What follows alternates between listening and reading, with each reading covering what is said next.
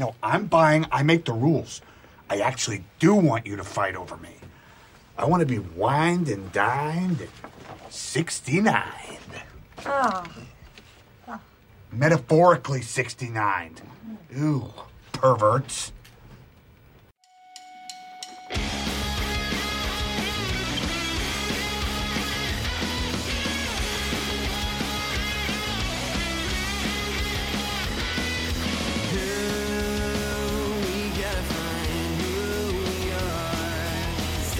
Hello and welcome to the Contrarians, where we're right and you're wrong.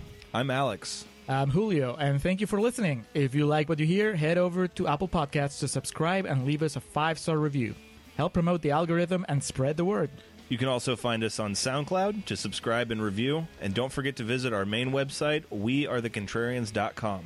Follow us on Twitter at Contrarian Prime, and to like us on Facebook, visit facebook.com slash Contrarian Prime. And if you have the willpower to keep up with our pretentious ramblings, you can follow us individually at Contrarian Alex for myself and at Ovnio for Julio. That's O V N I O. Now, time for the podcast.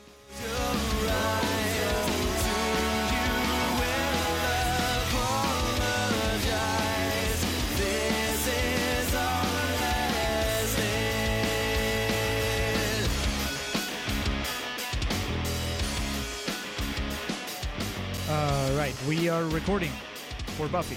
All right. Hello and welcome back to the Contrarians, where we're right and you're wrong. The new and improved Contrarians here, recording with some new audio equipment. We got a new uh, laptop from Julio, some new digs, sounding pretty good. I agree. Sorry, I was, I'm still. This new setup has me a little disoriented, but uh, or it could be just the awesomeness of the movie we just I watched. was about to I- say, uh, Kristy Swanson's beauty must have you disoriented and delirious, like it does me. or the time travel aspect too, back to to the early '90s. I, it's like like you know, can you imagine like going back in time and and seeing like Jesus in person? you know, like here, it's it's almost uh, Luke Donald Perry. Sutherland? No, Luke Perry, Oh, who has been forgotten by time. But back in the day, he was the second coming of And like Uh, to my knowledge, this was like his only notable movie. Uh no, Which what am I forgetting? the Fifth Element.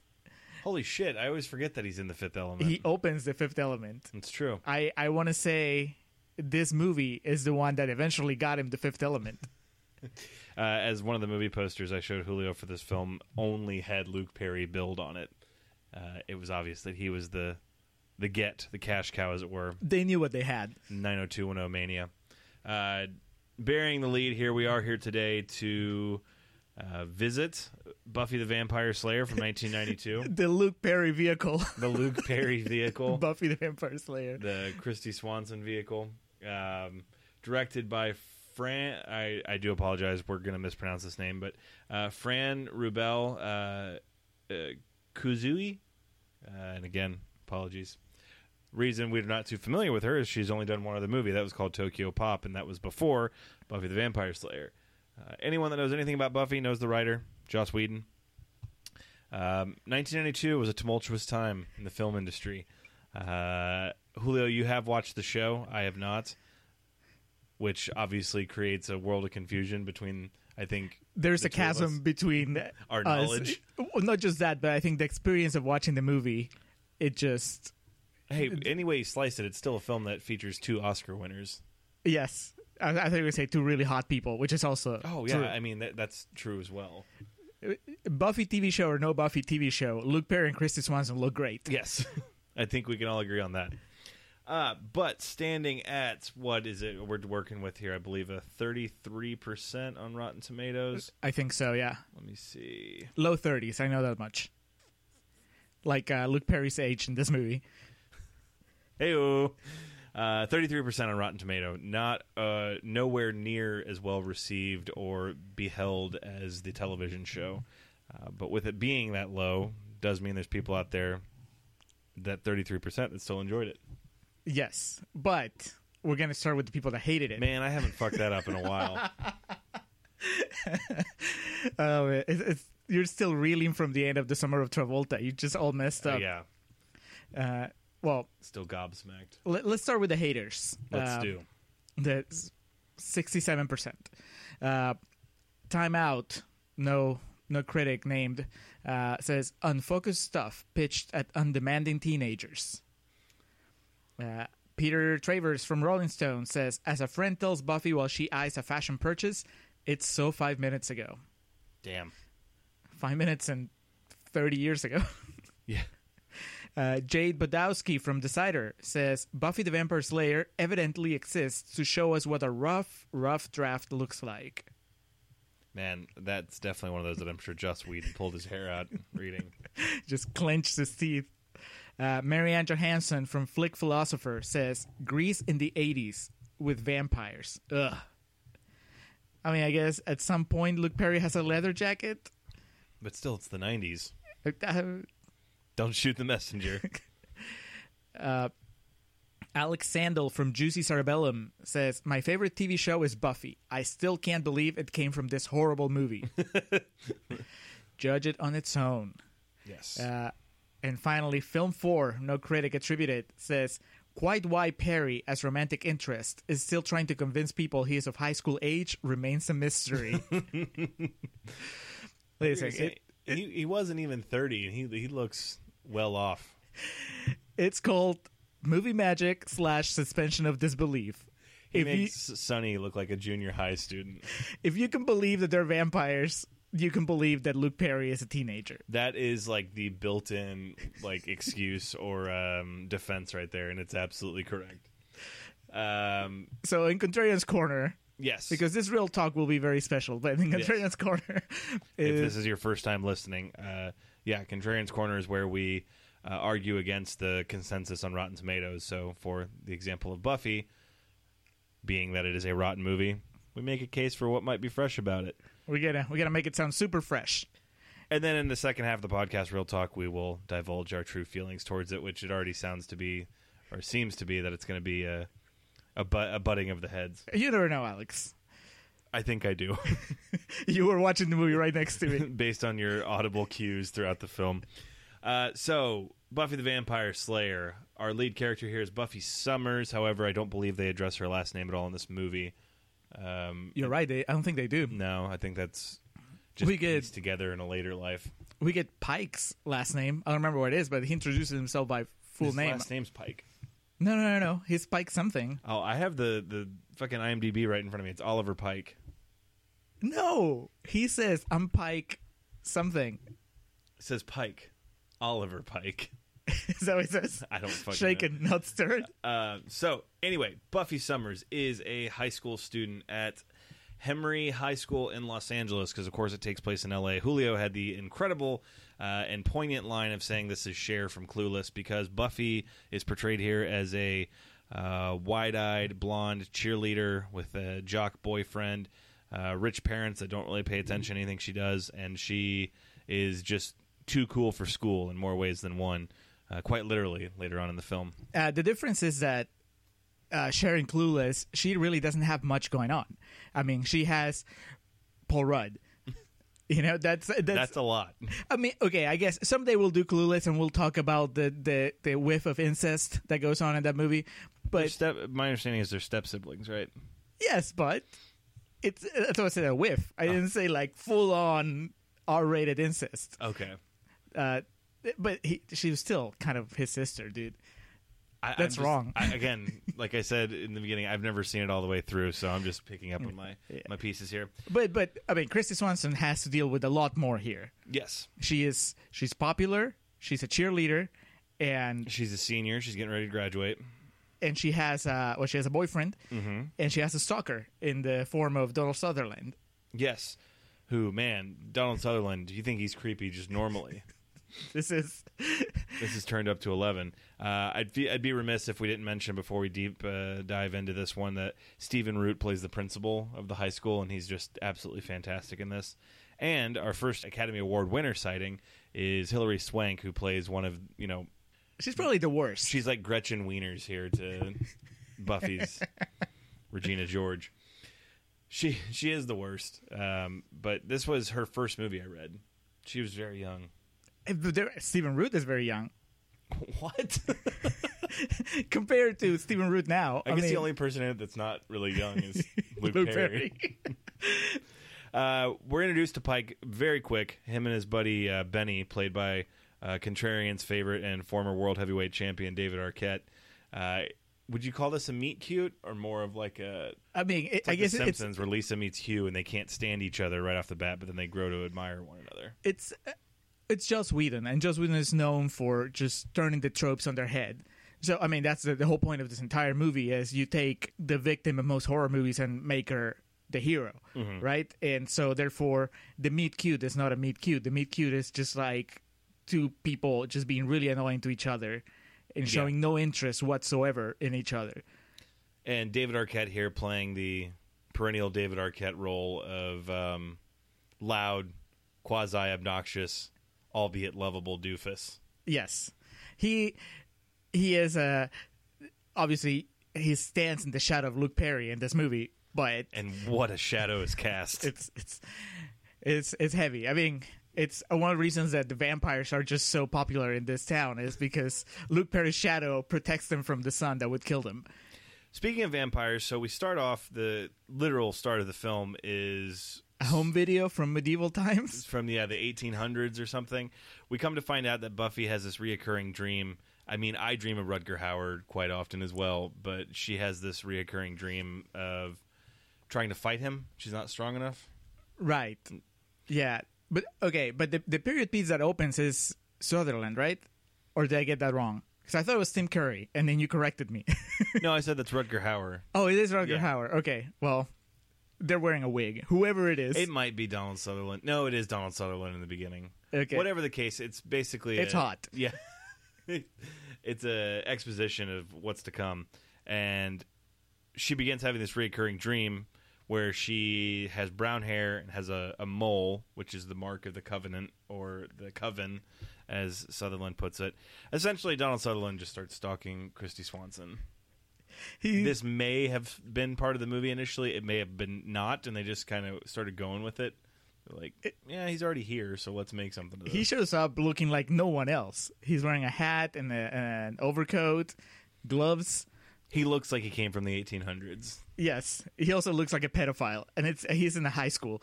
There's this scene where it's just Kristy Swanson is practicing her moves, and, like gymnastics and cheerleading. right, and he just creeps in. Well, this it's that like there's a sh- like a wide shot of him just watching her for a little bit before he says anything. biting his lower lip. He he is it from It Follows. But I mean, kudos to Sutherland because obviously Merrick. Merrick, he, it's not the most uh, colorful role here, so I think that he just leaned into that, right? Because it's like he could either try to compete with Luke Perry, Krista Swanson in the looks department, or try to compete with the vampires who are led by you know. Uh, Pee Wee Herman and Rutger Hauer, who are like really quirky, so he's not gonna beat that. So instead, he's like, "How do I stand out And in he this can't movie?" go for like the emotional powerhouse performance because we already got Hilary Swank doing that. right, he can't be the the comic relief because you have uh, the champion, David Arquette. David Arquette. So so he just kind of had to like go internal Mm-hmm. and, and just become this sort of like He made it all his own. You may you may say he's in a different movie than everyone else, but I Right. think that's by design. right down to the costuming. Every time he's he's in in in the scene, you're like, what's going on with Donald Sutherland? Uh, is, is is he a time traveler? Is he there to? He's there to tell her that she's the chosen. He's Morpheus. He's White Morpheus. he is, and I mean, he is. He's either a time traveler or just the latest in the line of. Yeah, I think so because, you know, you see him in the in the yeah olden times at the beginning of the movie. So And his demise would indicate that he's potentially a vampire. So maybe he has been around for hundreds of years. dude that is the most interesting thing about this movie now the potential that maybe donald sutherland was a vampire Well, his son was in the Lost Boys, so it would only make sense for it's him. all to be- part of the same universe I mean, th- Jesus, this is the Lost Boys. If Jason Patric and Kiefer Sutherland were hot, share a kiss and a dance at the end. exactly, and they ride off together on a motorcycle as the credits play. I, I can see that happening that last part at least. So the big band of vampires, uh, Rutger Hauer is like this looming presence, but we when we see our first clip of these vampires, it gives the um, impression that Pee Wee Herman, Paul Reubens, Yes. I've always just known him as Pee Wee. Paul Reubens is the leader of the vampires, and this was after Crankgate, where he was arrested for public indecency, and so this was his so so the, the American audiences were ready to buy him as a villain. exactly, and it makes sense that he's a greasy-haired, slummy, scummy type of uh, bloodsucker, if you will. He just goes for it here. I think he embraced the role of the villain. But he is you see no trace of Pee Wee in this performance. No. So I mean that is And him proving to that the director and the um, filmmakers on this for you know it would just be natural instinct to try to get one like or some shit like that, but they they no the the amount of restraint they show by just not even giving Paul Reubens an inch to be funny. They're like, you're gonna play this straight, damn it. yes Uh, because that way, when you're funny at the very end, it's really gonna hit us hard. uh, uh, Amilyn is his vampire name. Later on in the film, what's his last name? I, I don't have that Pike? Pike. I was about to say Pike gives him the uh, the nickname of Lefty later on in the film. Uh, therefore, tying in with Donnie Brasco. They're all part of the same universe. Reubens is just a spoken a wheel. Sutherland Merrick is there to let Buffy know that she's the chosen one. And for 17, 18 year old girl, she accepts it pretty quickly. I mean, uh, I mean, out of anything in this movie, the thing that dates it the most, it's not the clothing, it's not no cell phones, it's not Luke Perry, it's uh, her denial of this claim, stating that she doesn't want to fight vampires. All she wants to do is graduate, go to Europe, and marry Christian Slater. That's the part that That's really, what dates this movie. the Christian Slater thing. I mean, that's a very specific window in American history. Oh, I mean, Christian Slater has had a lot of good performances here and there, But- but teenage heartthrob Christian Slater. I think this movie was made in the six minute window that that was a thing. That was like what True Romance, Christian Slater. That was like peak. Yeah, I want to marry Christian Slater. and then he made very bad things six years later and just destroyed anyone wanting to view him as a sexual object at all. Um, I I like that. I like that Buffy is a ditz. I think that something that the movie does again, going about just turning conventions on their head. It would be easy for Whedon and the director, whose name we can't pronounce. Uh, Fran, Fran. is her first name, so okay, we'll just we, we're just gonna Fran. get personal. Yeah. We just watch her movie, so Fran. hey, Franny. uh, it would be easy for for Joss and Fran to to just sell us the idea that okay, well, the pretty cheerleader is gonna be is not gonna be a victim; it's gonna be a hero if they gave us a strong-willed cheerleader, right? Yeah. If if Buffy was just this really smart, really independent girl, then it'd be really easy to buy. It'd be just it, it was it would If be she obvious was Salt from the movie Salt. exactly, but blonde. Yes, And I think she's blonde in some of that movie. really, I never watched it. It's Uh, so bad. Sabretooth is a bad guy, right? Oh, Liev Schreiber? Yeah. Yeah. There's a part where someone goes, Sir, protocol's protocol. And he goes, Salt, salt. No, but he goes, Yeah, and dead, and then shoots him in the head, is dead. Oh, it's, it's Brilliant. It's Was that Joss Whedon? chef's uh, kiss, yes. uh, but yeah, to your point, she is a ditch. She had like uh, the great comedic line of Sutherland saying, "I'm here to give you your birthright," and she's like, "What is that? Like a trust fund?" and she carries she she she goes with that uh with that trust fund joke for several minutes she knew that she she had gold there It was Dane Cook just repeating the same word over and over again. Just don't let it go. Yeah.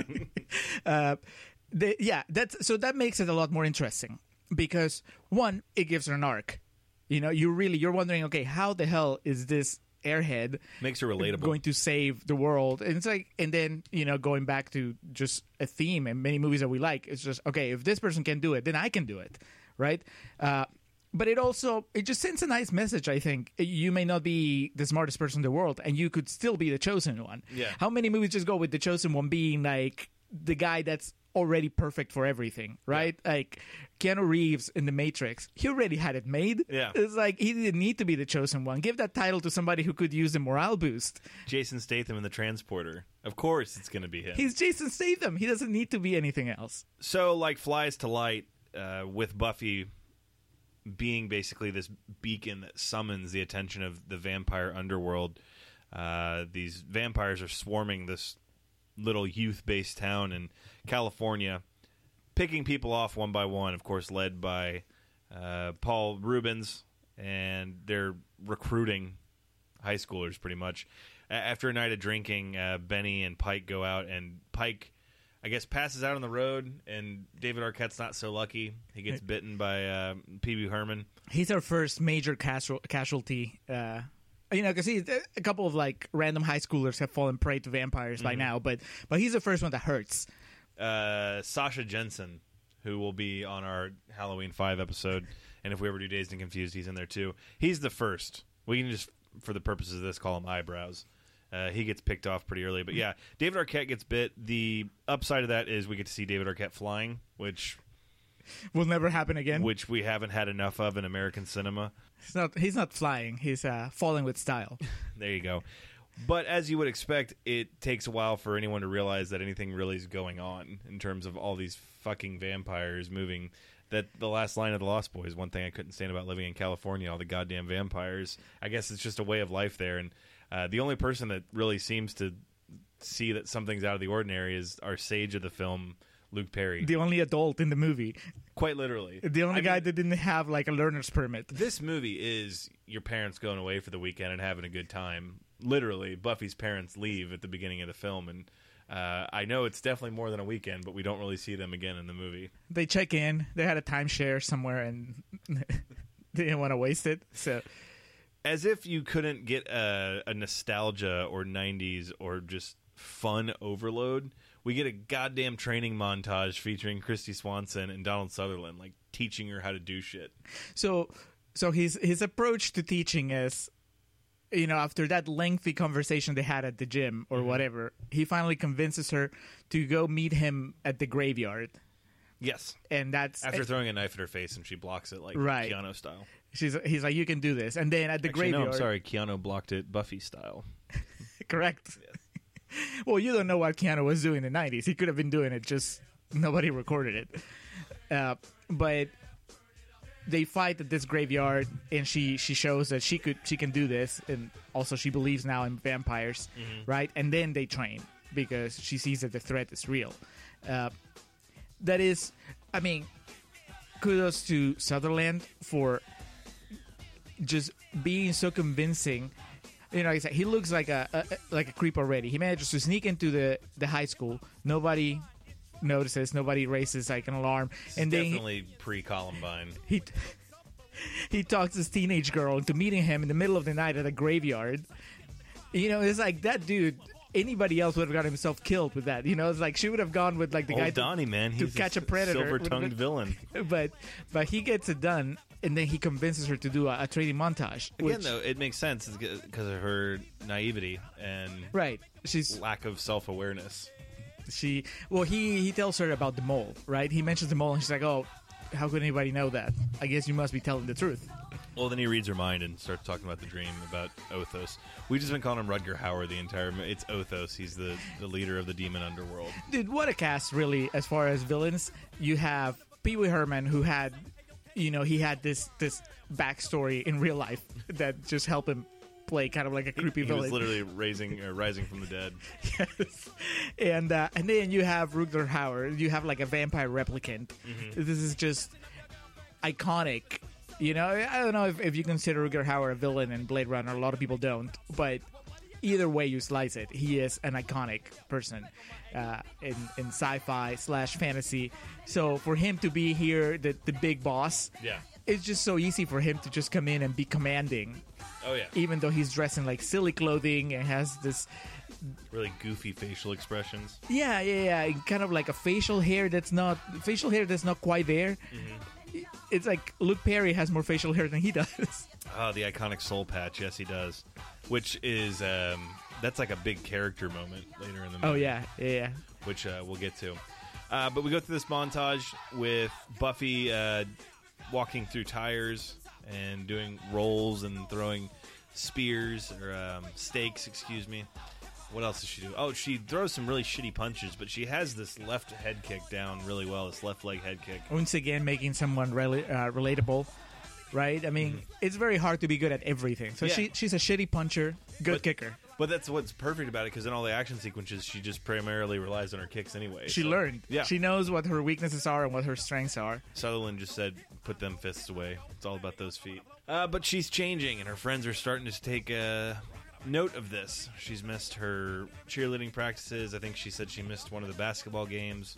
She has to go back. She can't miss another one, and this is one where Sasha Jenson makes his uh, return as a vampire playing basketball, and two, we get a cameo by our second Academy Award winner in this film, uh, Academy Award winning director Ben Affleck. Amazing. Director and screenwriter. But, That's right. But back back then, here in the early '90s, He he's getting up there in that rarefied air of like if there was a contrarian's punch card, he'd be getting pretty close to that free sub. I tell you what. free movie. Ben, you tell us which movie of yours you want us to do, and we will. But uh, does he even have a line? Yeah, he's like, you can have the ball man or Oh, something. okay. So yeah, obviously this dude's a vampire, but no one's really got the The The, uh, the coach is kind of like debating: Do I let him in? Do I keep him inside, or do I pull him out? Yeah. And uh, But you know, if he identifies as a vampire, it's his choice to get out there and play. So this is the '90s, Alex. this uh, that's right. This was actually really progressive then. well, no, because he gets killed. This is true. So he goes out there, and of course he dominates because he can fucking fly. And Buffy becomes aware of what's going on really quick. Do they even have like a really good fight scene? Or no, she just chases him away. This is our big right? uh, she, chase sequence. yeah, she trips him, and then he uh, he runs away, and she goes after him. Mm-hmm. And the rest of the school is just like, California, on, what you gonna do? kids. Uh, that's right. So she steals uh, some biker that's just hanging outside of. There's like a whole gang of bikers. A chapter of the Hell's Angels just hanging out outside the high school. Yeah, tell me again how progressive this movie is when that biker calls Buffy a dyke just because she stole. Call her a thief. Yeah, and it's I do love too the poor aging of it. Like, I think it's PG thirteen, like, and that's like not even really considered a swear back in nineteen ninety two. But Yeah, it calls her a dyke. With he's like, I'm gonna tell everybody. That you, that you rode a motorcycle. yeah, that you just got your ass kicked by Kristy Swanson. yeah, yeah, just cutting Donald Sutherland's off camera, going, mm-hmm. yeah. Which, by the way, during that game, everybody's wearing like normal clothing and He's just chilling in the upper deck, like. still wearing the hat, the overcoat. He's got the overcoat on, the fucking fedora. He's unkempt. Looks like he smells like shit, but he has the foam finger. Go hogs! this is the funniest performance in the movie, and he's completely underplaying it. That's that's pure genius. That's that's pure Sutherland right there. yes. Kiefer did that a million times in his movies. I don't even think he read the script for most of the stuff he did in, in Well, the mid two thousands. 24 is just like Kiefer Sutherland stand up. documentary. uh, so she chases after Sasha uh, on a stolen motorcycle. Um, Luke Perry, Pike, I guess he has a van at one point in the movie um, that was destroyed in a scene prior to this where oh, he's trying to skip town. he's trying to get out of town, and Pee Wee Herman and a couple of other vampires cut him off. He is able to basically run over two of them, and then goes on this long voyage with Pee Wee Herman on the top of his van. And essentially, what happens is he ends up ripping his arm off. He runs him into a tree. His arm falls off. Kristy Swanson comes and saves the day. Uh, but at this point, Pike, Luke Perry, knows that she. I don't think he knows that she's the one, maybe for him, but not in terms of the vampiric reckoning. He sees her passing, and he somehow has a new dirt bike because, as if he couldn't be more of a badass and a hunk in high school, he's got a fucking uh, chopper I mean, now. Makes sense that he has backup vehicles. He's a he's a mechanic, right? Or at least Yeah. he, he was a mechanic until he quit, so he could skip town. Yeah, And then I guess his boss took he's him a guy that roll up your sleeves, get your hands greasy.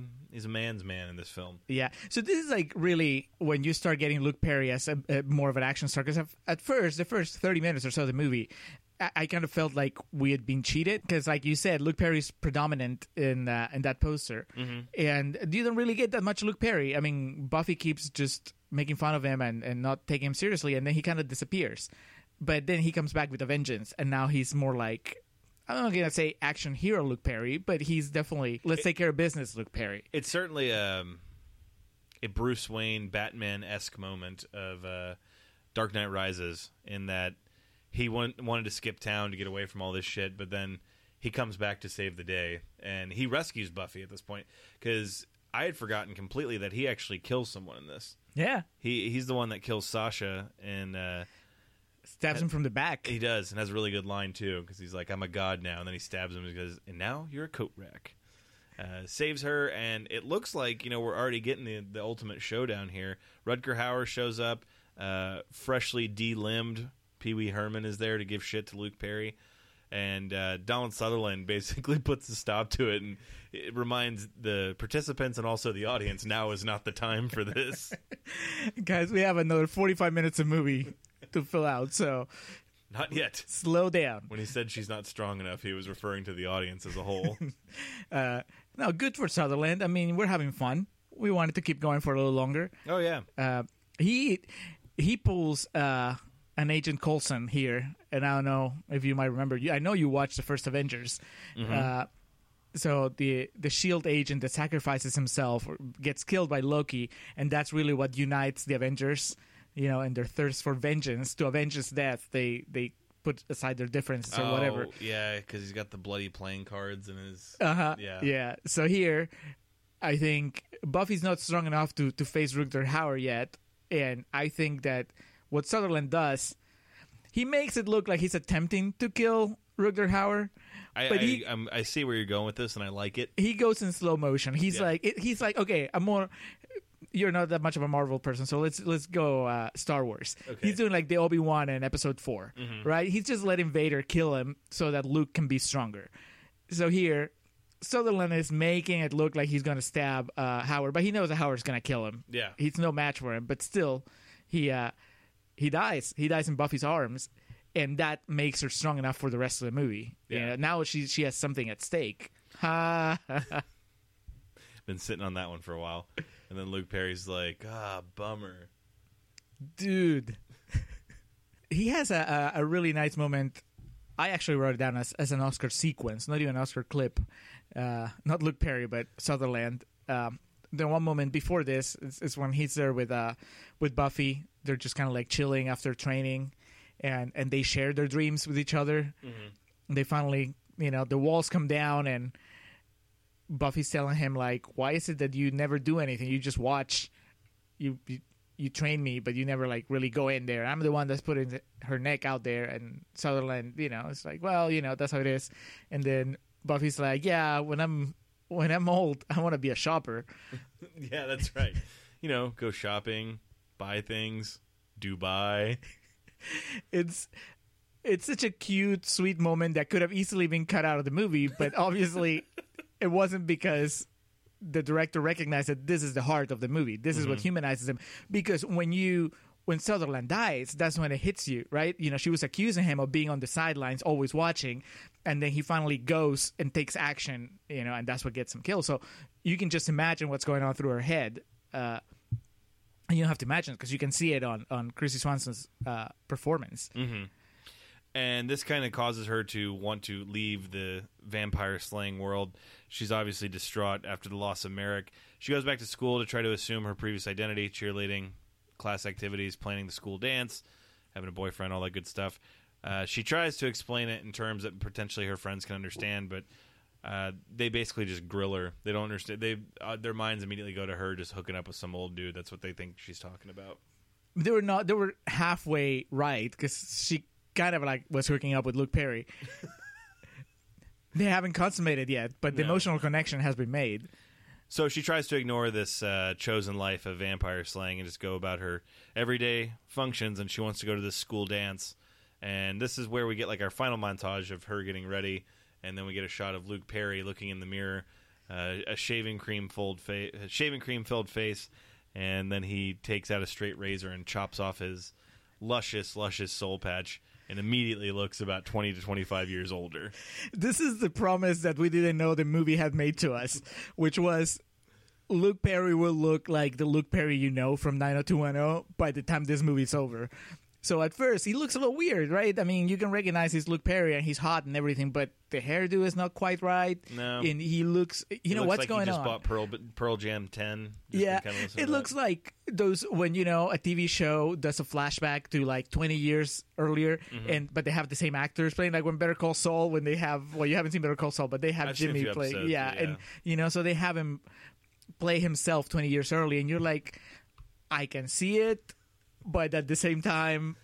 I don't know. There's something off about this. So it's the same thing. The moment that Luke Perry shaves, he doesn't. he's not the clean Luke that we're used to. Right. But once he shaves and he does the slick back and everything, once you can see his forehead, I think that's when you, you just you realize, okay, we've caught up to modern times. And he shows up to the dance to meet Buffy, and he's got the puffy shirt on with a leather jacket on over it. Uh, the night does not start well for Buffy, as the assumed boyfriend, who she hasn't talked to in God knows how long, is there with one of her friends and said, you know, basically he dumped her over voicemail. But that's where Luke Perry comes in, you think, to save the day for uh, for the movie. But no, he comes in handy later because all these fucking vampires swarm in. You know, as a teen, especially at that age, it's safe to think that if you just ignore your problems, they'll go away. But all that happens here is it creates problems and uh, costs the life lives of many innocent people here. You know, this is kind of a throwback to our very first Contrarians episode, Alex, where we discussed how Jack Skellington was making a mistake ignoring uh, what's the name of the monster, Oogie Boogie or whatever. Yes. You know, he knew that Oogie Boogie was living there. He knew that Oogie Boogie was trouble, and it took Oogie Boogie almost killing him before he finally took care of it. Yeah. Right? And here's the same thing. Like, these vampires have been festering, and Sutherland didn't really do anything about it other than train Buffy, and Buffy hasn't been really like been proactive about it, and the rest of the town has been kind of ignoring how weird shit is, and now it's coming to bite them in the ass. Yeah. Now it's just they're now promise ruined mm-hmm. because they didn't take care of the vampire problem. And they're too busy sucking face because we do get the big kiss sequence. They, Yeah, that's really the climax of the movie. I mean, vampires and everything. That's just that's just the dressing. What but we wanted was the the the, the Luke Perry, Kristy Swanson embrace. Yes, I wanted 90210 Luke Perry, not the Luke Perry from the beginning of the movie. 90210 Luke Perry and Kristy Swanson dressed like a bride Yes. on the dance floor making out. That happened after that. You can just go to end credits, but then the movie Roll obviously the credits. Yeah, the, now it's just let's take care of this vampire business. Vampires show up, start biting a lot of people. David Arquette's there, squares off with Luke Perry. They have a fun back and forth. Uh, but this is where Buffy comes into her own. Uh, Luke Perry pre- prepared for her and presents her with a big bag of steaks. Uh, we see uh, in one of the Medium rare steaks, perfectly cooked. in one of the shots of him getting ready for the dance, he's like got like a tennis racket and a big brush, and it's all these things that he can sharpen into a steak. Very ingenuitive. Uh, so she goes off. He gives her Well, his leather jacket. after accidentally ripping her dress, so she's got like a short skirt on and then the leather jacket. So this is like fucking. This is fucking the end of uh, Last Jedi or end of Revenge of the Sith, where the helmet comes down onto Darth Vader. this is where Buffy is created. This is, I mean, that This that is the first Wolverine claw extraction. uh, that critic said Grease in the '80s, and I think this is m- what might have confused them. You know, there's there's a little bit of Grease there, where the one getting the makeover was Luke Perry, but but then you know the one getting a leather jacket was still the girl, was Buffy, Yes. and so no no tight leather pants, but still you know th- Look at she. She is Sandra D. Sandra D. Summers, There you go. Buffy D. I was trying to think of something that rhymes with virginity, but I couldn't do it. So yeah, it's just a fucking all-out, balls-out action sequence filled with head kicks. Eventually, Buffy gets away, and Were you surprised that Hilary Swank survived the night? I thought they were priming her to be the last big kill. I was thinking that she was going to be like the one that somehow accidentally wandered outside of the gymnasium and then just gets surrounded by vampires, The like one- the the asshole character in Shaun of the Dead that just gets like picked up and like literally ripped apart. Uh, but no, she makes it, but not without fucking Stephen Root ba- bashing her head against a wall to get her to shut up. Completely uh, not consistent with the tone of the movie at all. But goddamn, it's funny. the one truly ugly moment in the movie is when this adult slams the head of teenage girl against the wall. Buffy wanders away to some local office building or some shit, and she goes inside, and uh, there's Pee Wee and he says hello and starts attacking her. And they get into a Pier 6 brawl. Uh, they fight down to the basement of this building where Rutger Hauer is wait, lying in wait. And she kills Pee Herman with little effort, but to be fair, he's a one armed man. Yeah. Uh, here's my one serious complaint about the movie, and maybe this is just a deleted scene that we never got because of I don't know. Maybe it was this is what would have pushed it to an R rating or something. but Rutger Hauer, you know, Pee Wee Herman is through the entire movie. He's just like, "Can we make our big move? Can we just get rid of this? Can we can we attack Buffy or whatever?" And Rutger Howard's kind of like chilling. And at one point, he says, "They're gonna have a dance. I want to dance." Right? He has like an ukulele or something. It's a violin. okay, but he's playing it like a guitar. Oh, is he? I Yeah. know he's just playing it to begin with, like basically serenade uh, Buffy. Paul Reubens, Oh well, yeah, like that's his it. death. Yeah. Um, but so when when he said no, they're gonna have a dance and I want to dance, I I got ready. I was like, we're gonna. I've never seen Rutger Howard dance. He's gonna cut a rug. He has he's already dressed for it. you know, I can see how this is gonna be great, but then it never happens. I mean, that's fine. The movie still works, but talk Yeah. about a missed opportunity. a big letdown. Yeah, He tries to basically he gives her one last chance to become I don't know his bride, but bring her into the vampire world, and she has none of it. Um, now we did kind of undersell when Paul Reubens gets the stake in the heart. He's like uh, Will Ferrell's character from Austin Powers that just won't die. he gets to be funny. This does. is this is the moment it's the that we're payoff. Yeah, he's been like an evil, greasy dude the whole movie, and this is him being funny. Yeah, And- you you get to this point that you've already forgotten that Paul Reubens is supposed to be a funny guy. Mm-hmm. So when he's funny, it's just it's three times the, the amusement. It's a very tense moment in the movie, also. So adding levity to it, I believe, was the right call. And he knows how to milk a joke. I mean, Oh. it- this is like we His were entire talking. career. yeah, Uh, back at the school, it's time for the final showdown. Rutger Hauer shows up, uh, and he and Buffy. It definitely was reminiscent of um, the Matrix in terms of a lot of high wire uh, acrobatics. No and a lot of- slow-mo. Not a float. A lot of floating. No, we ain't got time for that shit. no, no, no. Gotta We're love packing the as much as we can into this, and we're getting out of here before the ninety-minute mark. early '90s. Is just you know they didn't fuck with that. Nail on the head. And I, I told you as we were watching it, I'm pretty sure Swanson did most of her stunts. yeah, That's those kicks are they're they're hers. yeah. Uh, Howard, I don't know, but you know, he's an older dude. I, I I'll cut him some slack. yeah, I'm not sure about that, but I understand if it wasn't really him getting a, a stake through the heart. all roads lead to Buffy, and in the end, she is triumphant. Uh, stabs him in the heart with a stake, and then, as I had to explain to Julio, uh, what would later inspire Jean Claude Van Damme's murdering of Liam Hemsworth in The Expendables 2, spin kicks this stake into his heart. And Van Damme, huge Buffy fan. but I think he's just a Kristy Swanson fan. uh, and Howard goes, "Oops!" as he dies. I mean, not the most powerful final line, but definitely memorable. Well, I mean, you want to talk about turning the tropes on their head? That's that's just Whedon again for you, Mm-hmm. right? He doesn't. He's given Howard a couple speeches already throughout the movie. He doesn't need one more. He just needs a funny death at this point. You know what I loved about this is at this point, David Arquette never dies on screen. He goes away. Uh, Luke Perry throws, I think it's holy water in his face. No, no, no. He electrocutes him. Oh, damn it. Yeah, you're right. He does. Yeah, I, I understand that you would block that from your memory because I- it's, I- it's just horrible. I don't want to see. For a second, I thought he had the fucking. Yeah, for a minute, I thought he had the Hayden Panettiere uh, contract from Scream 4 where he couldn't die on screen. Um, where they go like David Arquette will be back. Buffy in too. Buffy 2. Vampires assemble. and Buffy is triumphant. Luke Perry's there to greet her, and we're out, baby. Like within like 45 seconds of Rutger Howard dying, this movie's already rolling the credits. yeah, like she's they they I think the the funniest thing in the in the movie is uh Stephen Root. He, he has a two punch combo of uh when first he's passing out the tension slips to all the dead vampires. to all the dead vampires, and then when Rutger Hauer shows up, he's like, "Well, that's definitely not a student." And then to top it off, when Hilary Swank won't stop screaming, he just and then he, well, that's like funny, but also really disturbing. So I don't know about that. Well, but at this point in the movie, we've gone off the rails into full fantasy, so I think it's appropriate or Right. acceptable at least to laugh at that. I mean, it. I was fully expecting that uh, the motorcycle that Luke Perry and and Kristy Swanson That are is that the only gonna- thing that wasn't missing that it didn't go off into the sky. Yeah. Yes. Then I would totally get your Grease in the '80s reference, but uh, no, it's cool. I, I really like that.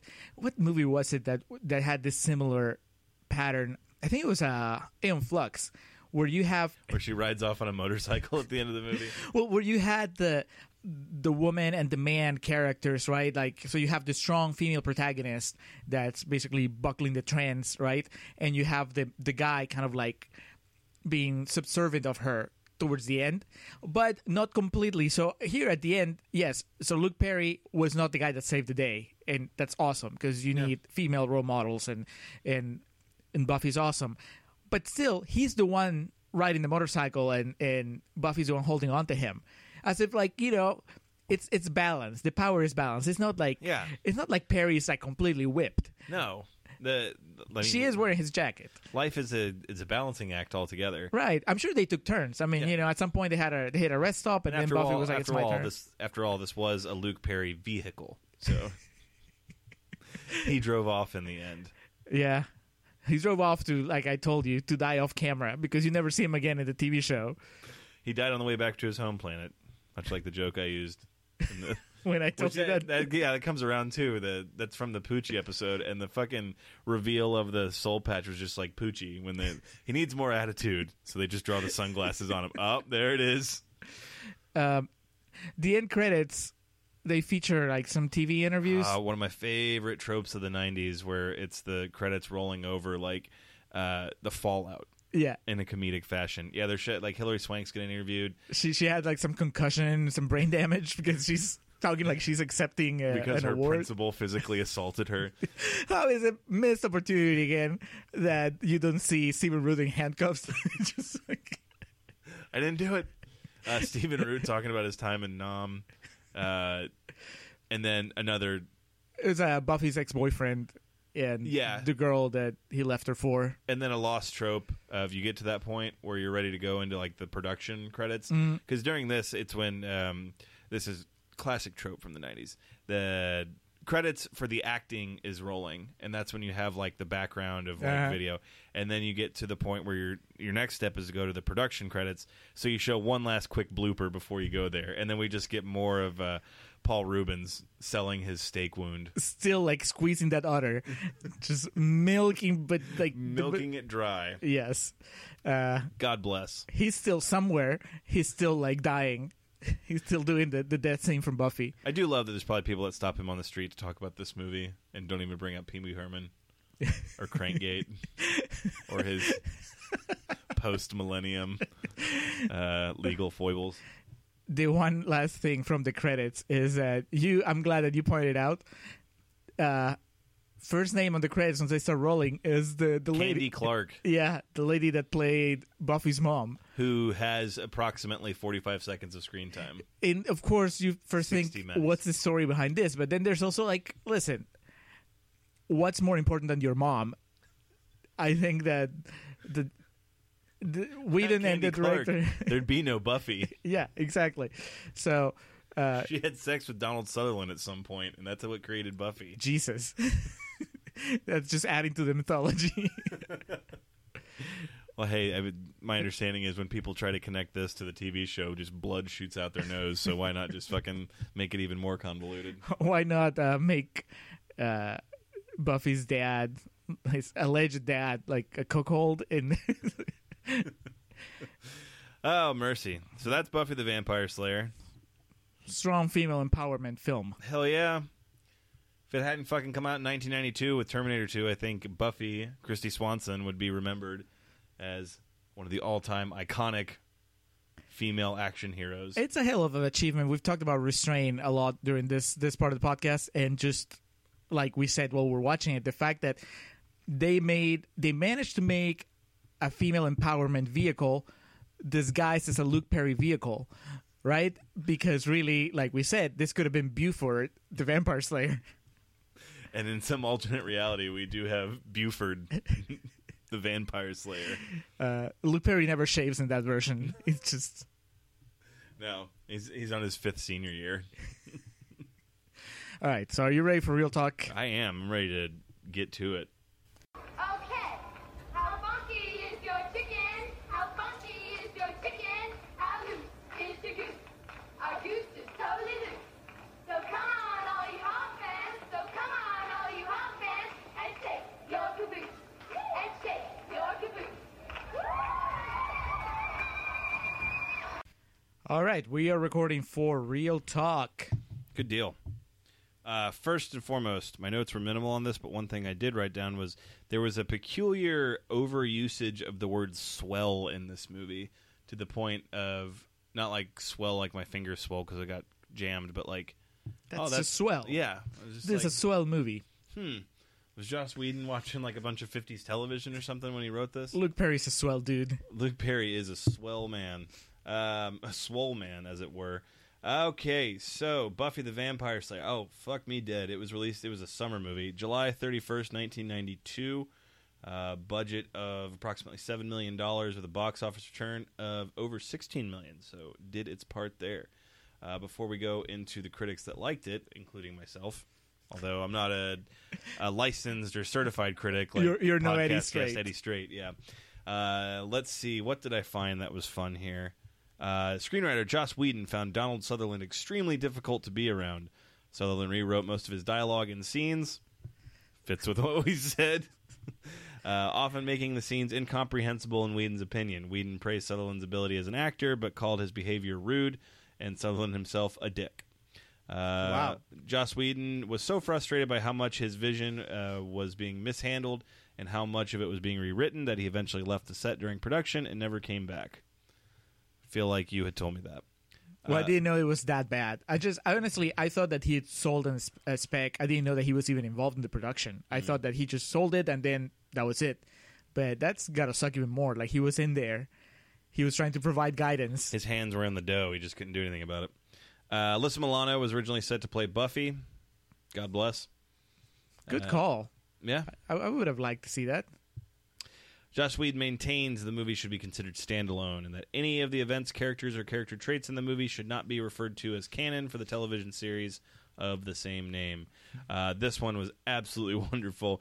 Uh, David Bowie, Mick Jagger, and Cary Ills, Ills, Ills, the guy from fucking uh, Princess Bride? Yeah, I never knew how to pronounce his last name. He's also in Saw. Saw, yeah. We're set to make cameo appearances as vampires, but these were cut due to time and budget- budgetary constraints. And also because they With read the script. David Bowie and Mick Jagger, I'm going to guess it was the latter, and it was budgetary. You know, I'm not surprised to hear that Sutherland just was not into it and was being kind of a dick because he really, out of everybody in the movie, I he seems to be the one that doesn't give a shit. He's sleepwalking through the role and not even in a good way. Not even that. Oh, he's so good that he can do this in his sleep. It's more like, man, he didn't even wake up today, and he just just came to work and he's just mumbling through his lines. He is super low energy he really brings things down every time he's there. Mm-hmm. And he, I mean, now that we're in real talk, his action scenes look terrible, especially his death scene. I mean, he's just, it's like he's not even trying. He moves in slow motion, he talks in slow motion. He's just, yeah, I mean, I don't care.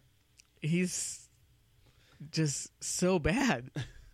It, it's I'd forgotten that he was in the movie, and I'd forgotten that he was so bad in the movie. it's kind of surprising given how polished of an actor he is. Yeah, he's he's a good actor. Mm-hmm. But here it's just did he not care? Did he just was he just like I'm going to make this I'll be in this shitty movie cuz I got to pay the bi- the bills, but he's definitely the worst part of the movie. Um, and it's someone who really likes this movie saying that because he doesn't even have the fucking Elvis dance scene where he just turns it on. nope. No, nothing, nothing reminiscent of that. Uh, last bit here, and this will come as no surprise. Uh, Pee Wee Herman, Paul Reubens improved his entire death scene. Really. I think it's fucking hilarious. Color me shocked. Uh, okay, so before we get into Your personal feelings, your laughter during that Pee Wee that scene was just like echoing. It's unsettling.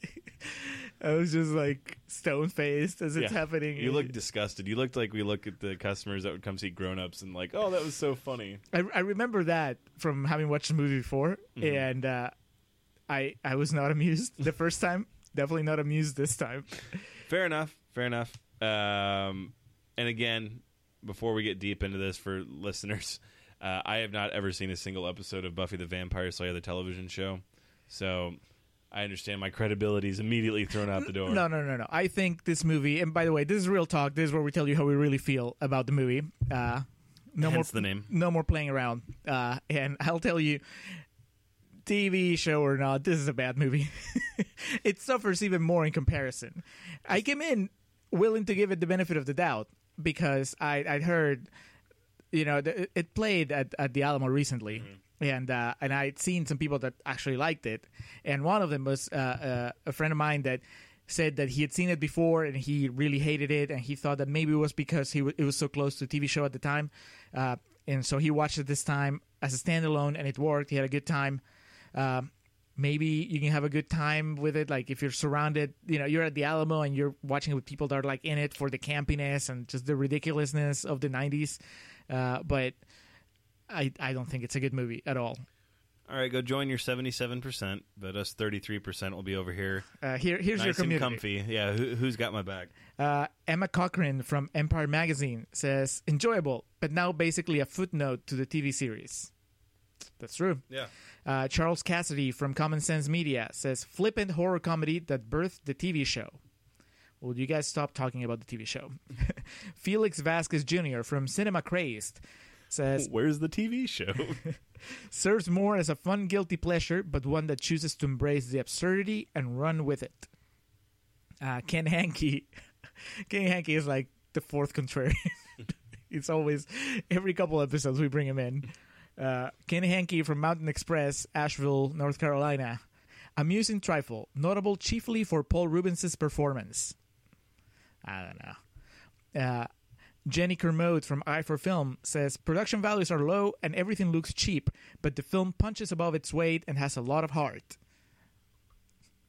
You- I see you nodding. Okay, there's no heart in this movie. that you can't even give it. I mean, I can understand seeing uh, seeing it as a funny movie, but you can't tell me it's a heartfelt movie. oh, there's so much heart to it. Uh, and finally, Rob Vaux from Flipside Movie Emporium says, "I know I stand alone on this, but Kristy Swanson is the one true Buffy." Yeah, homeboy. I have never even watched the show, but yeah, I don't. I don't know about all that. Calm down, Rob. Yeah. I mean, I mean, you are right. You're the only one. Yeah, they enjoy your one percent. Uh, yeah, I mean, I really, really enjoy this movie. But why? Um, it's well, one, it's that perfect '90s niche that I just fucking devour. Um, You had the balls to compare this to Empire Records when we started watching it. okay, for one, to be fair, I thought I remembered you did not like Empire Records. No, I like it fine. Okay. Two, okay, the director's cut of Empire Records is like in my top 25 movies of all time. This does not crack that surface. Wait for the director's cut of Oh, Buffy. know, yeah, Jesus, where they where it makes sense. I, I can't. I was trying to separate how much of it was nostalgia from watching this when I was a little kid because this was like a sick day movie. I remember I'd have my mom run it from the library for me to watch, but watching it now, it's really not that. It's um, it's a perfect amalgamation of things that I really like watching in movies now, as I'm an I guess an adult of really easy to process. And don't get me wrong i like a really good serious movie when i'm in the right mood for it. Easy to process uh, ridiculous fashion ridiculous hair notable really like world famous actors in really subordinate roles You just live for that Affleck cameo. oh dude wonderful i mean the soundtrack doesn't hurt that it's 90s but i guess what i could say is i like this movie i really really like this movie in the same vein that i like Friday the Thirteenth Part Seven, like something really, really silly and goofy, and that I know is not good. I mean, even down to the like, literally, I told you I was like marking out the end where they ride off on a motorcycle together. I was like, yes, it's just so dumb and perfect. Um, it's like the only time someone took a gamble on a Luke Perry movie, so God bless that. he and he's still playing second fiddle to someone else. yeah, and that's another thing too that I, I'm always really fascinated by movies like this, where, um, and of course I'm blanking on an example now that I bring it up. Uh, District Nine, uh, obviously District Nine is a much better movie than this, but the what? um, where it's centered around someone who never really had anything centered around them again, and I think, I think Sutherland. Say Charlotte, Sharlto Copley is the Luke Perry of the 2000s. I'm talking about Kristy Swanson now. Oh, okay. yeah, no, because yeah, Sharlto Copley's should have been Oscar nominated performance. Uh, Sutherland really, I feel, hurts this movie most in that most of his scenes, ninety percent of what he does is with Kristy Swanson, and she's obviously a very young girl in this movie, but She's game. she's really like giving it her all. And when you don't have someone to play off of, or you have someone who's not giving anything back, it hurts what you do. So I'm in full agreement that Donald Sutherland is the worst part of this movie, and Rutger Hauer, who was on set for maybe 20 minutes, he showed up wearing what he was in. Um, and then Paul Reubens, I, I mean, coming off of what he was coming off of, I think it was probably a smart idea to do something completely different.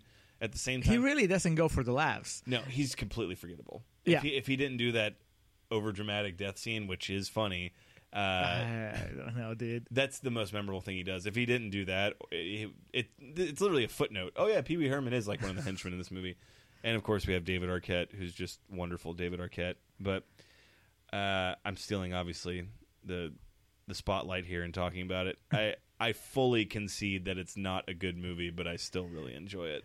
I I think that Respectfully disagree. well, yes, but I don't know, man. I I think it has its heart in the right place, even though I don't think there's much that is heartfelt about it, uh, because I know what Whedon went on to do. It's really hard to separate. You know, I, I can. To me, it's very easy to compare it to the real Buffy Yeah. and tell you, oh, well, I can see where he was going because I know that he got there eventually, and once he got there, it was really awesome, I- right? And the core idea of which he's everybody knows this you know anybody that's a fan of buffy because he says it every time that they ask him about the the genesis of the project or whatever right he's he wanted to, to get the the pretty cheerleader character that's always a victim and make her a powerhouse and make her be the, the hero and i was like that's awesome right and this movie i don't think it i mean obviously that's where it starts and it kind of forgets that it's about that well, that's kind of I was waiting for that to come up. I, I wasn't kidding. It, it was. Uh, I don't think this would be remembered in the same vein as you know uh, one of these big female empowerment films. At the same time, it definitely didn't help that Terminator Two came out the same year. it's like, oh, Sarah Connor. But uh, at the same time, I think they do a pretty good job because, like, in other movies up until this point, like when their boyfriend dumps her at the dance, she would have run home crying or something like that. But she just, they don't really make her become like a girl. Right. No, I think, and, and you know, here's a positive thing I'll say about the movie. Uh, she does have a believable arc. Remember, I told you early on we were watching the movie, and I told you that the character in the TV show is a completely different character, and that from the character that Kristy Swanson's playing in the first half of the movie, it's just I don't see the connection. And She's Juno.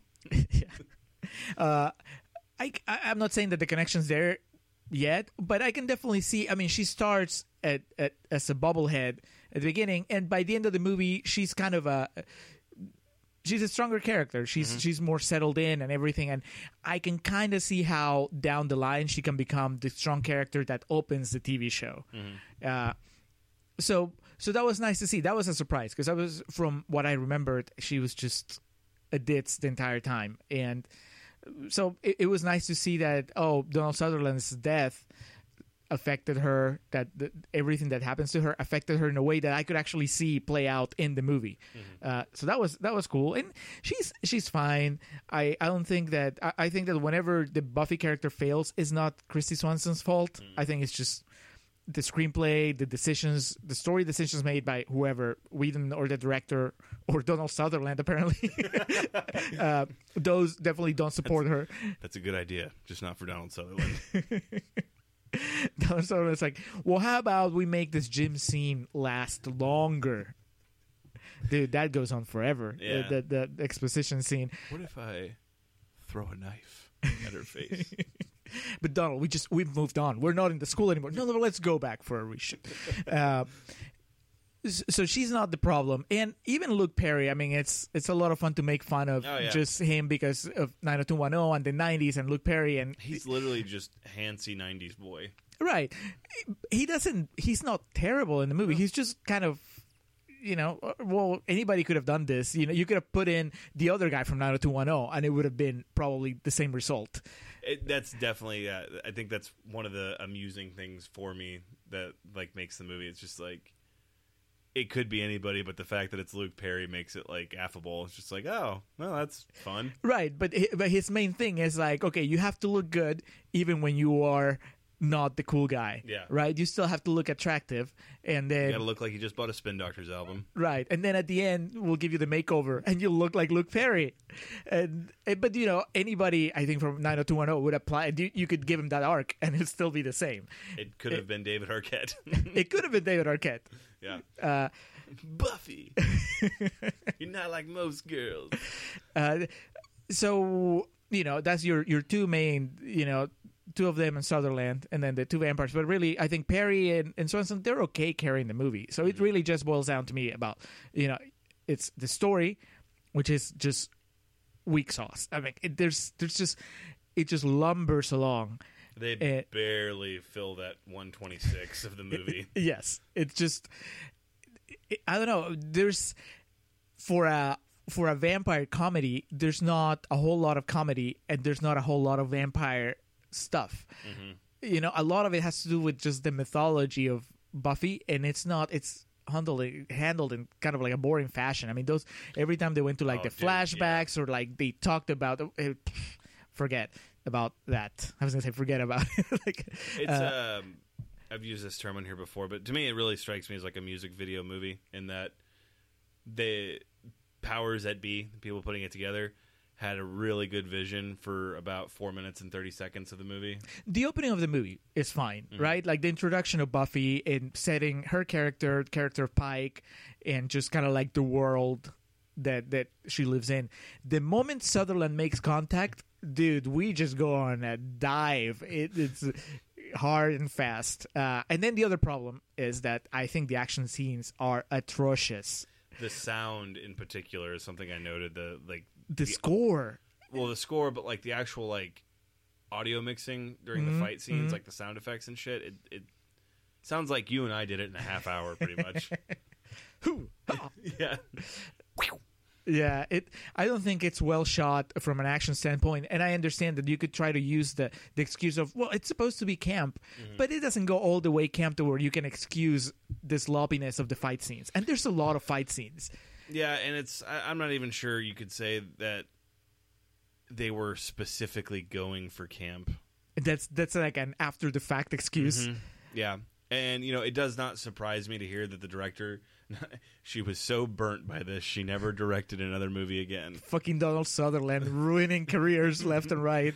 The Marvin Hagler just never did it again. Uh, So you think this is like a Tommy Wiseau situation where they screened Buffy, and everybody started like laughing halfway through, and and then then she just left the theater. Uh, but obviously, I mean, it does. It especially by today's standards seem kind of amateurish. Yeah, yeah, it's it's bad. I, I, nobody know. I mean, obviously, I don't know what went on that set, the difficulties that might have, you know, Donald Sutherland. yeah, were you just like fuck it, print, move on, I don't care. Uh, but I, I, if you ask me, how do you make this movie better right away? Better shot uh, fight scenes.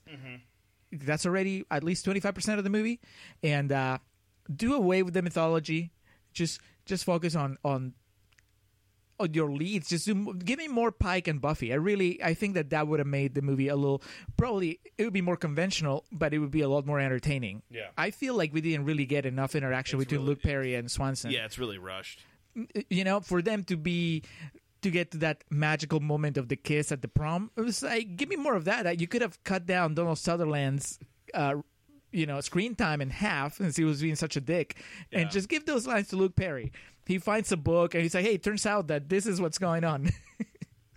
Yeah, instead you got Sutherland doing his fourth SNL monologue in that movie.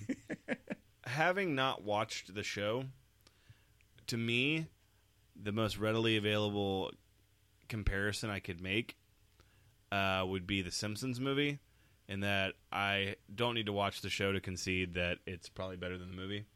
But much like the Simpsons movie, if you view it as a standalone and don't take it too seriously and don't expect it to live up to the standard the show set or play into or basically use it as canon for the show eh, you can have a good time with it i know I- that's like backwards because the simpsons movie came after the show right, but started. well, I really like the Simpsons movie, but I watched maybe like one percent of the Simpsons episodes. Yeah. So to me, I mean, what is it that you don't like about the Simpsons movie? Just in a nutshell, that you're like, well, they've already done this. No, like so so much of the comedy, and it's like this isn't Simpsons comedy, like, and a lot of it doesn't really make sense in terms of Continuity, or well continuity, but also like just how fucking dumb Homer is. It's like in the show, yeah, he gets them into like these situations and he screws up, but it's like practical stupidity, not just like burn the whole goddamn city down stupidity. Again, well, I, it's a I own- movie. You have yeah to go bigger. fuck. I enjoy the Simpsons movie. I own it, but like I said, if you view it through that lens as more of it, the uh, retroactive camp, if you view it that way, then you'll be all right. Uh, yeah. Eh, eh, so I mean, I've been trying not to bring up the TV show because I wanted to just have my criticism be just self-contained. Mm-hmm. But now, if you want to go at uh, onto the TV show just to see how it is done right, the first thing that that stands out is that Sarah Michelle Gellar's Buffy is very different. Like I told you, from Kristy Swanson's Buffy. Mm-hmm. She's not. She's. I mean, I think she might still be a cheerleader at the beginning of, of the TV show, and she's definitely a pretty girl. And she's, I mean, not popular because I told you the TV show she's the new girl in town, but she's still she's not socially awkward, right? She has a secret, but she's not. She's she's not like this nerd that's having trouble making friends or anything. Uh, she is definitely a stronger character. Uh, It's uh, there's funny, there's a lot of comedy in the show, but it's not at, at the expense of the Buffy character. Whereas I hear the movie, at least in the first half, a lot of the joke is like, "Man, she's such an idiot," Yeah. or "She's just so like airheaded," Yeah. right? Uh, that doesn't happen in the TV show, which I think is cool. If that's what Whedon was going for originally, I can only imagine how frustrating it must be to see that Just they demeaning his right. character. They turned his main character into just like a valley girl that that really didn't get it, right? Uh, or maybe his his he always had that arc. That, oh, she starts kind of like as a uh, just a ditz, and then she becomes more serious at the end of the movie. I don't know, but but really, that's like the main thing, and that changes a lot. I mean, once you have a Buffy that's actually fairly serious about her role about killing vampires and weight by that responsibility, it's a completely different character, completely different uh, experience when you're watching her adventures, Yeah. right? And then you know, then everything else, every single aspect is better. The supporting characters are better; they're better developed. The fight choreography is great. The special effects are great. The, just the production value in general is great. That's the other thing. This looked like it was like shot on a weekend. Yeah. I mean, just straight to video stuff, like a Shot at camcorder. Plumerville, Arkansas, or something. Yeah, it it doesn't look good. Uh, the music, dude, I can't get over how bad the score is. The score looks like it sounds like something from Castlevania, like the NES. It's which I get it. It's like the vampire theme, but still, continuity. the TV show opens with like that awesome. Have you at least are you at least familiar with the Buffy opening theme? I know nothing about the show. It's There's so a character good. called Angel. What There's a character. Is it Angel or Angel? Angel Oh, okay. David Boreanaz? Okay. Yeah. I- again, I've only ever seen anything about the show in text. And I know. well, I told you I had no fucking idea it started in 1996. I thought it was like a mid 2000 show. No, it was over. It ended when I moved here to 2002. I think that's when it ended. Goddamn. Yeah, Goddamn, pal. Uh, but yeah, if that's Whedon's original vision, you know what the TV show became, then that's awesome, and that's I completely understand why he's so mad and so just frustrated with the with the movie.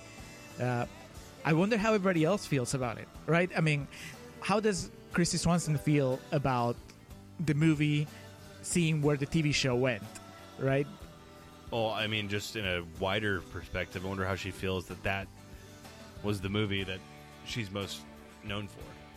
I mean, honestly, going over her filmography, it's not like she was starving. It's not like she did nothing after this. But in my opinion, this and her appearance in Ferris Bueller's Day Off are like the two things she's most known for. So, uh, I mean, Luke Perry. This is obviously like a little. I wouldn't say footnote, but uh, Footnote in the Luke Perry career. the the the, the, the pantheon of Luke Perry. he uh, Well, I don't know how many seasons of 90210 he has had has under his belt, but, but, he'll always, at least for my generation, he's always going to be known as like the, teen heartthrob. uh, But you get, he just had a an old soul because he was only like 25 in this movie and he looked 35. I mean, it, it's hard when you're under the spotlight for that long, that early in your life. It just it marks you. Only guy I've ever seen shave and look older. Uh, Shit, dude, that that transformation. He really looks like he's Pike's dad when he shows up at the at the prom. Don't you see, Pike? I am you. 100 years from now.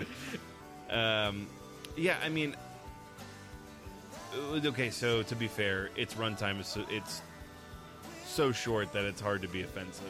It's Yeah, I mean, I don't, I don't, I'm not mad at the movie. It's not like you and Basic. You know, I'm just, I'm just not amused. I just don't. the, I, I was really hoping. real. Well, I was hoping that this would be fun on its own, right? Because it's been forever since I've watched Buffy, and so I was, you know, perfect example. I a couple days ago, and I tweeted about this. I watched the Hitchhiker's Guide to the Galaxy movie, and uh, it's on Netflix now. And I had a blast. I had a lot more fun with it than when it came out in theaters. When it came out in theaters, I had finished reading the books, you know, maybe like a year prior, and I was so pumped.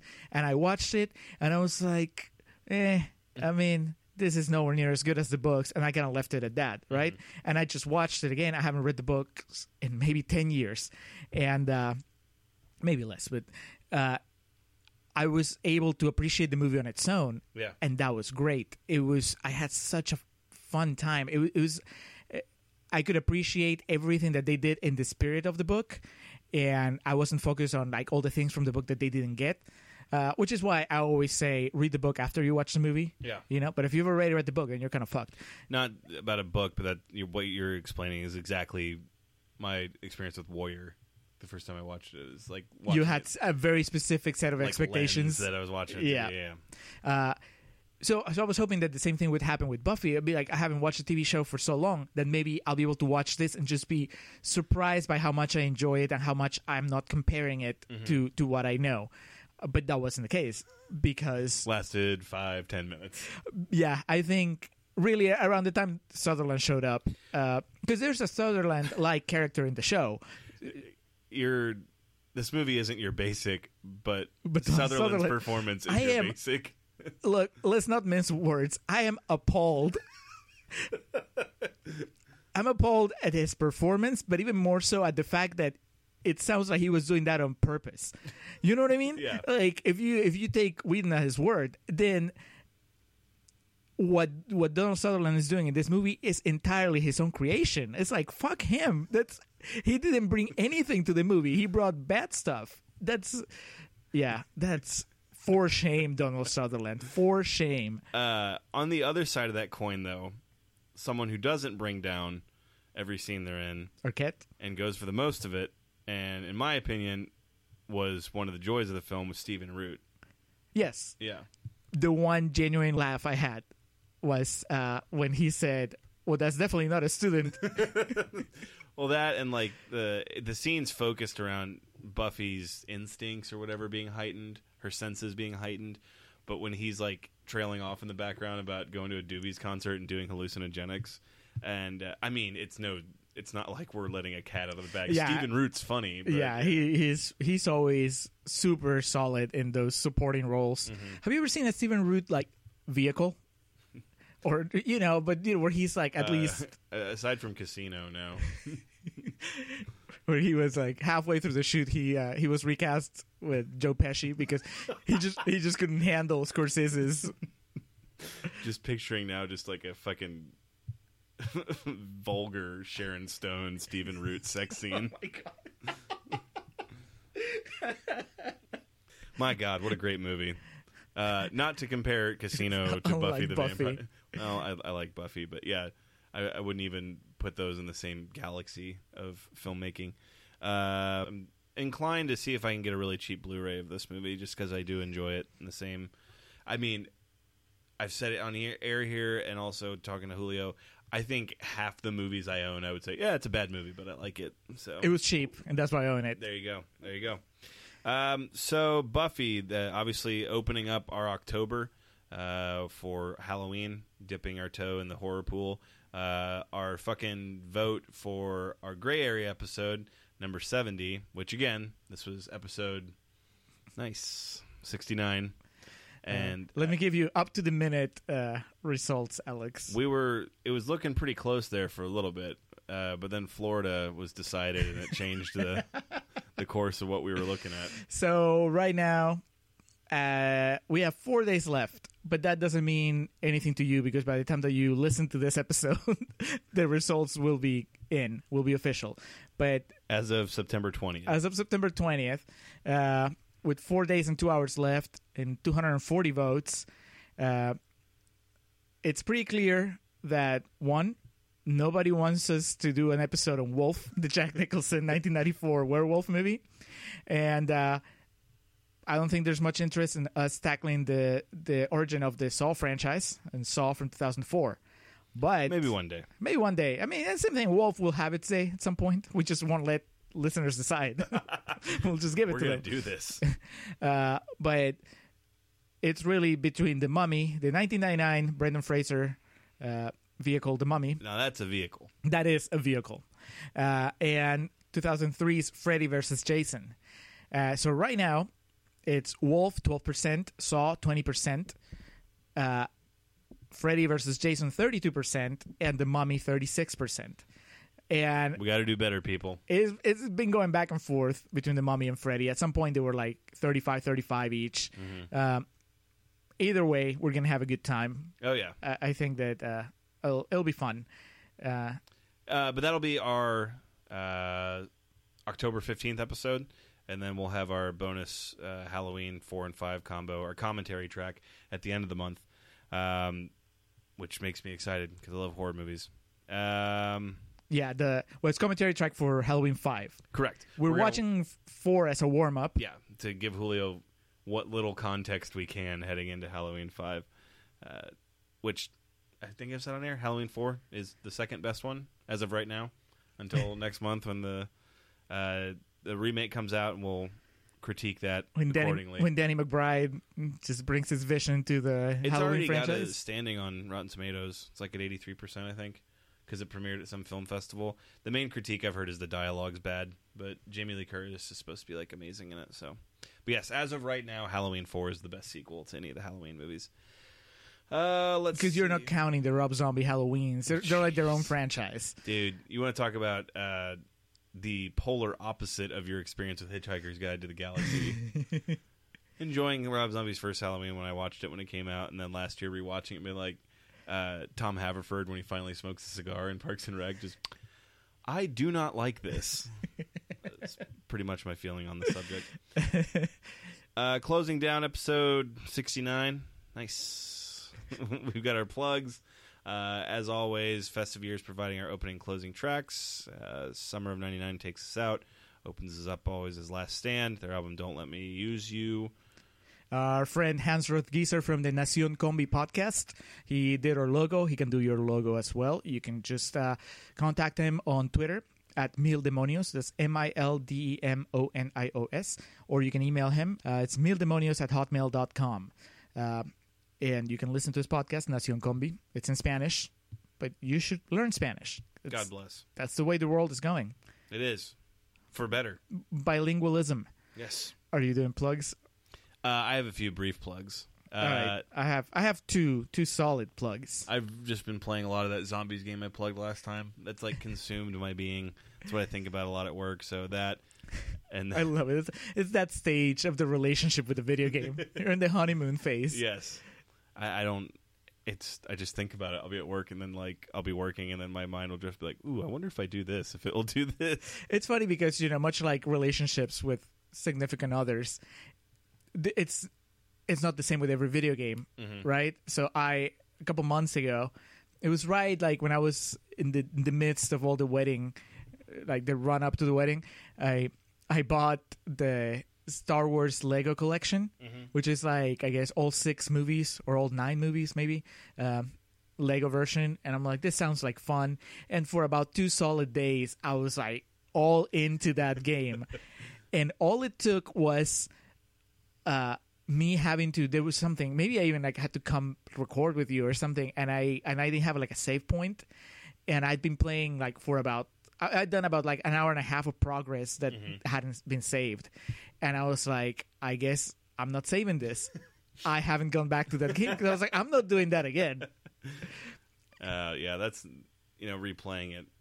That when it takes that big of a commitment, you know, it's Yeah, and it's like it's fun when you're doing it, but then it's the opposite of like I, I keep thinking at work, you know, I want to go back and play that. I'm thinking of like, man, if I go back, I have to play that again. So, eh. Uh, and then secondly, just uh, anyone that follows me on Twitter knows me at all knows I'm a big combat sports fan. Uh, Gennady Golovkin and Canelo Alvarez had their rematch on Saturday night, and it was just incredible. My guy didn't win. Uh, it was a super close fight, but like how good the fight was, there was absolutely no way I could be mad or remorseful about spending money on it. I honestly, uh, they're rare people. Like, I have no idea how I could know in my mind that I'm going to close in on $10 million at the end of the night, but still be like fighting for my life, like swinging tooth and nail and like going at it. And, you know, boxing, uh, saying that those analogies you use and, you know, painting a picture with words, you would think of just like a disorganized bar brawl or some shit like that. But it was just, it was boxing at its finest. Got got me goddamn emotional at the end of the fight. Just like all they gave. It's there's nothing like it. Did you watch it here? Yeah, yeah. I watched it out in the living room with my dad, and we were both on our feet by the end of it. It was good stuff. So if you get a chance, seek that fight out. That's that's my plugs for this week. I'll, I'll, I'll wait for the criterion. just boxing. 20 hours of special features. the book with the forward by fuck I don't know uh, our contra- our fourth contrarian. Ken Hanke. yes, there we go. Forward by Ken Hanke, featuring an essay By Ken Hanke. by Ken Hanke. All right, Julio, what you got for us? Uh, so I got two two podcasts that I've I've been listening to that are a lot of fun. Uh, first off, and this is okay. So we'll start with Netflix and Swill, which is part of the just this growing community of Twitter podcasts that I'm I guess part of. Um, that I've been interacting with it's so it's basically a podcast about Netflix releases, Netflix, which is super useful if you're someone like me, probably someone like you too, because you do a lot of Netflix. Uh, there's more than Ozark on Netflix, and I'm sure you're aware of that. I honestly didn't know there was anything more than Ozark in the Office. Uh, Kimmy Schmidt. But yeah, it's. I find the amount of I love Netflix, but the amount of stuff that they put out, I can't keep up with it, right? And That's I'm not exactly what Reed was here. We were talking about the other day. He just said like, "There's just too much content." to right. and it was it was already a problem a problem you know when it was just man i don't know what they have that i want to watch and i don't know how much longer they're gonna have it and all that stuff. And and then you know they started adding the the original productions. Yeah. and it's like i have no idea. I don't know. Is this good? Is this bad? How much of a commitment do i give it? You know back in the good old days when it was just like house of cards and the one about the werewolves then that was easy. Uh, but so this is you know these guys just talk about what's new. They they talk about the trailers. They talk about you know stuff that's leaving when is it leaving stuff that's coming on when is it coming on and all the all the original stuff. And then they do reviews of stuff that they watch. It's all netflix centric. And it was it's just refreshing. And like i said it's just very useful. For someone like me i there's a new uh show from the guy that from the simpsons guy from matt groening. Yeah, and uh, I had no idea that that even existed. I'm blanking on what the name of it is. Uh, it is Disenchantment. Yes. And I watched. I started watching it uh, because I heard about it on the show, and it sounded interesting. And uh, so I gave it a few episodes. I will come back and finish it at some point. Mm-hmm. I was just like you know, but I I tasted it because of them. Otherwise, I probably wouldn't have even tried it. Uh, it's just like this fantasy comedy Yeah. kind of thing. So it's, it's fun. Uh, now there's an extra meta level enjoyment for me and maybe for you too if you listen to it because one of the hosts sounds like Brandon Curtis. Amazing. Yes, uh, I played bits of the episode to uh, to Eddie and our other friend Hadley. Hadley didn't really feel it. Eddie kind of like smiled. I don't know if he was like really just indulging me or if he really thought that he sounded like Brandon Curtis, but he sounds not just Brandon Curtis, but Brandon Curtis when he's like passionate and ranting about something. Excellent. So you know, this guy was reviewing the latest. Pete Curtis. Yeah, Pete Curtis. Curtis at, at, at his best. Um, this guy was reviewing uh, the new Kristen Bell movie that's on Netflix with Kelsey Grammer, and he was just kind of like getting really passionate about it, and and it was just like hearing Brandon Curtis, and I was like, I I hear Brandon Curtis plenty, I work with him, but still to just hear him like talking about something else. in, a, in a professional manner, it's it's just an extra level of amusing. But uh, anyway, um, I actually have their promo, so we will put it at the end of the episode. Maybe we'll put it right now. Oh, he- hello, we are from Netflix and Swill Podcast. Let me review Netflix shows for you, please. It would mean so much to me if you let me review Netflix for you. Somebody's got to review them. Why can't it be me? Come on, let the boy review Netflix shows for you. Hi, hello. Are you good? Uh, good. Let me drink crappy alcohol and make jokes for you. I'm already going to be reviewing Netflix for you. Just say yes to me for drinking crappy alcohol. Honestly and sincerely, I'd like to make jokes for you to laugh at. He's a good, hard-working boy. Let him drink some beer and make jokes. Please don't make me watch the one star movies. He's a nice boy. Watch your own damn shitty movies, for God's sake. Download Netflix and Swill, please. I'll put all our episodes on Apple Podcasts, Stitcher, Google Play, and Podbean. Please download our episodes. I already started watching the one star movies. If you didn't want to listen to our show, why'd you let me watch the one star movies? Can we stop this cruel game and allow the boy to keep one shred of dignity? For God's sake! I can't stand to see him in all this pain! So just listen to Netflix and Swill! For the love of God, let the boy review Netflix for you!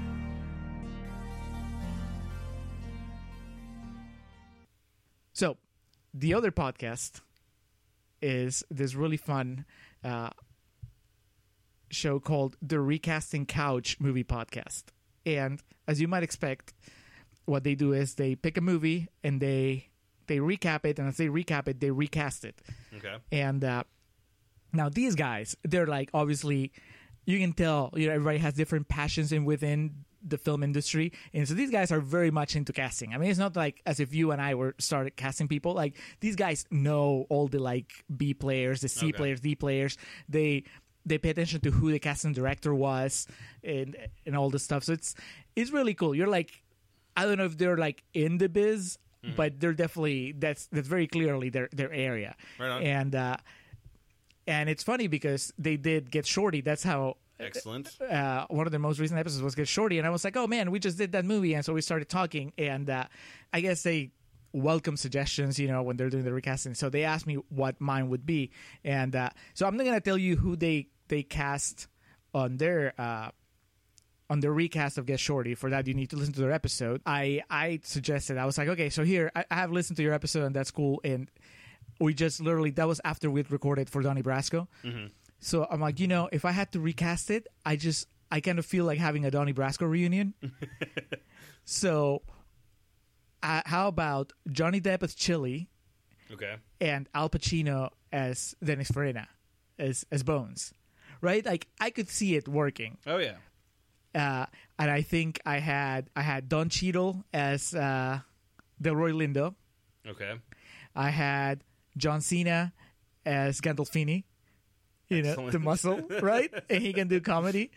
Uh, I want to say, I think I had Kevin Smith as Gene Hackman. Movie director, you know, a different take, definitely, but but he could do give it that, and that's because I Not re- Judd Apatow. no, I recast Karen, my favorite Rene Russo. I went with somebody Hispanic because she's Karen Flores and she doesn't look like a Flores, mm-hmm. right? So I gave it to Salma Hayek. Nice. And it was like you can see Salma Hayek and Kevin Smith having that chemistry. I suppose. So you know, and I think that's all the main players. But they cast everybody. Anybody that has like even a small part, they'll cast it. Like basically when they exit the movie, that's when they cast them. It's, it's a lot of fun. Uh, and they did, you know, they looked and they're like, oh, what else? They looked through our thing. And I was like, oh man, uh, we also did Face Off and Phenomenon. So I listened to the Phenomenon and Face Off episodes, and it was funny because I listened to Phenomenon first. So they love Get Shorty. I listened to Phenomenon, and they really like Phenomenon, and I feel bad. And I was like, man, because they were so excited about it and they were just so positive, and I'm like, we were kind of dicks about that movie. Uh, and then I listened to the Face Off episode, and they really I, don't think that they did Face Off justice as far as like how awesome it is. They were just more like, man, we can't believe that this shit is like has a higher Rotten Tomato score than Phenomenon. And I was Yeah, like, rightly awesome. so. I Yeah. mean, Rotten Tomato sucks, but Yeah. it's it's such a much better movie. But I learned that the guy that plays Gina Gershon's brother Mhm. Is Nick Cassavetes, which I kind of knew, but I didn't connect the dots. It's the same Nick Cassavetes that directed The Notebook. Oh wow. Yeah, how crazy is that? Small world. yeah, so he made the transition successfully. It worked out for him, man. Yeah, so uh, I don't have a promo for them, but yeah, you can just do a search for the recasting couch, and yeah, they'll show up there. Excellent. All right. Well, that was a hoot and a half. We'll figure out where we're going to be. Uh, by this point, I hope we had a few more votes for Freddy versus Jason, but we'll see. It'll be one or the other. yes. I, at this point, I don't see how Wolf or uh, or Saul can just somehow Massive come from behind victory. you get all the all the all the votes from like outside the country. When they come in, they just start flooding in.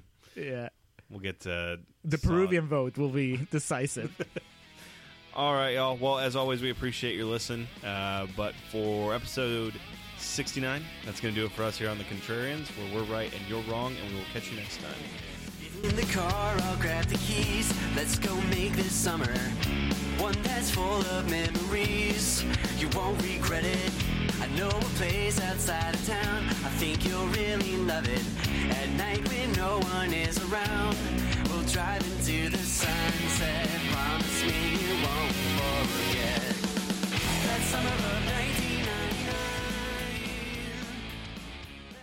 I don't know why I remember this so vividly, but one day uh, in college, when I lived by myself, uh, I had like HBO and Showtime and all those channels, and I was like hungover one day, and uh, just a casino was on, so it was on in the background, and like I'm on the couch, and as I'm waking up and my eyes are kind of opening, it's just that really close up shot of Joe Pesci just giving it to Sharon Stone, and then so like it was just a horrifying wake up.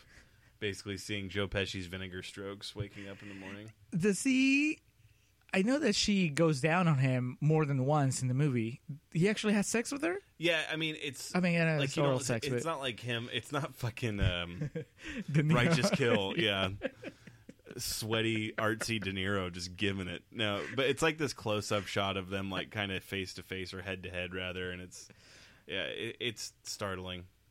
Yeah, I mean, not to go too too far off the rails, but the the the Pesci Sharon Stone sex relationship subplot in Casino is one of the most unsettling ones. Oh. And that's a movie that has a lot of unsettling things and there's a lot of brutality and corruption, but there was just something that really like pushed my buttons about seeing Pesci just It, it has a lot to do with their characters and that with like Pesci, how like he's betraying his friend. well that I mean just like their general characteristics, like how much of a fucking scary like mini little badass he is, Right. Uh, and, and not mini, that was rude, but you know, just like He knows. yeah.